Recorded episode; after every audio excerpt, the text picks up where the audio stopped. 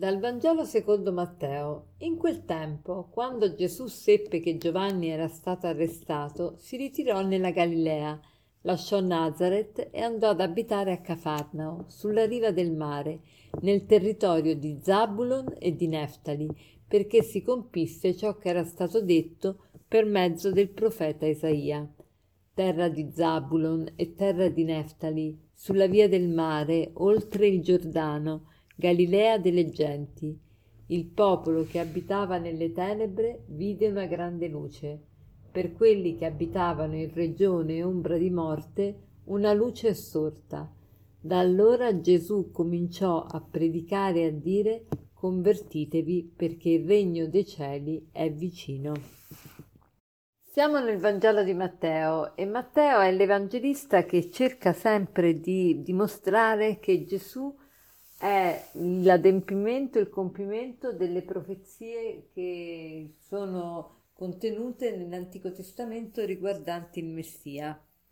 Gesù è veramente il Messia atteso, il Messia annunciato e questo ce lo dice in tutte le salse e questo ci aiuta tantissimo nella fede, ci fa capire come la nostra fede non sia una fede eh, dovuta a devozionismo o dovuta a eh, idee precostituite, costituite a tavolino, ma la nostra fede è fondata, è fondata nella storia. Dio è entrato veramente nella storia dell'uomo e la nostra fede è concreta, non è campata per aria, ma è fondata. Più di 300 profezie dell'Antico Testamento si realizzano in pienezza nel Nuovo Testamento con la venuta di Gesù.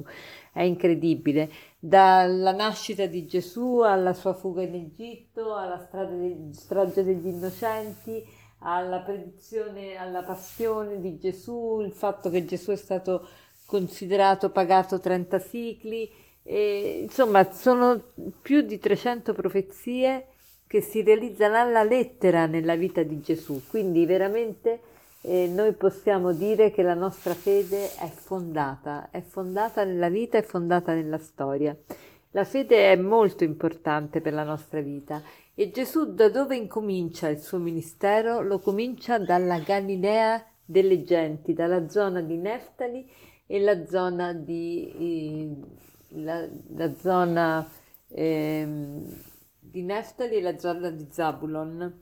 E sono due, Zabulon e Neftali erano le due tribù eh, di Israele, le prime due tribù che sono state deportate dagli Assiri, umiliate dagli Assiri e quindi erano popolate ormai da gente pagana.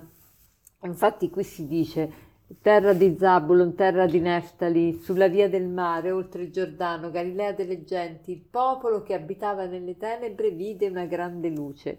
Per quelli che abitavano in regione ombra di morte una luce è sorta. Sì, perché con la venuta di Gesù è venuta veramente una luce. Pensate, erano diventate proprio zone pagane e zone pagane che cosa vuol dire? Che non credevano in nulla e quindi la morte era sempre un incubo, un, una, un'ombra che accompagnava la vita eh, di tutte le persone che vivevano, perché pensavano sempre che tutto da un momento all'altro sarebbe finito. Quindi pensate che angoscia. Noi siamo chiamati, noi siamo chiamati, noi credenti, a togliere l'angoscia della morte, a far capire che la morte è un incontro, la morte non è la fine di tutto, ma è l'incontro con colui che ha fatto tutto. E, ehm, e, a questo riguardo vorrei leggervi il testamento spirituale di Benedetto XVI. Non so se avete avuto modo di leggerlo in questi giorni, è veramente spettacolare, bellissimo e, e l'ha scritto nel 2006. Vi leggo soltanto alcuni passi riguardanti proprio la fede. Lui dice ringrazia innanzitutto Dio della sua vita, eccetera, e poi ringrazia, dice ringrazio eh, il, ehm, allora ringrazio Eh, la lucida fede di mio padre ha insegnato a noi figli a credere, la lucida fede di mio padre ha insegnato a noi figli a credere come segnavia è stata sempre salda in mezzo a tutte le mie acquisizioni scientifiche. La profonda devozione e la grande bontà di mia madre rappresentano un'eredità per la quale non potrò mai ringraziare abbastanza. E poi dice, mm, tenete, eh, allora aspetta, eh, rimanete saldi nella fede, non lasciatevi confondere, rimanete saldi nella fede, non lasciatevi confondere. Spesso sembra che la scienza, le scienze, siano in grado di offrire risultati inconfutabili in contrasto con la fede cattolica. Ho vissuto le trasformazioni delle scienze naturali sin dai tempi lontani e ho potuto constatare come al contrario siano svanite apparenti certezze contro la fede, dimostrandosi essere non scienza, ma interpretazioni filosofiche solo apparentemente spettanti alla scienza. Qui il Papa ci sta dicendo di stare molto attenti perché le scienze naturali non possono essere contro la, contro la fede, quindi è, sono apparenti cos- contrasti. La nostra fede è veramente fondata. Eh, ci sono ormai 60 anni che accompagno il cammino della teologia e, e, ho visto crollare tesi che sembravano incrollabili, dimostrandosi essere semplici ipotesi.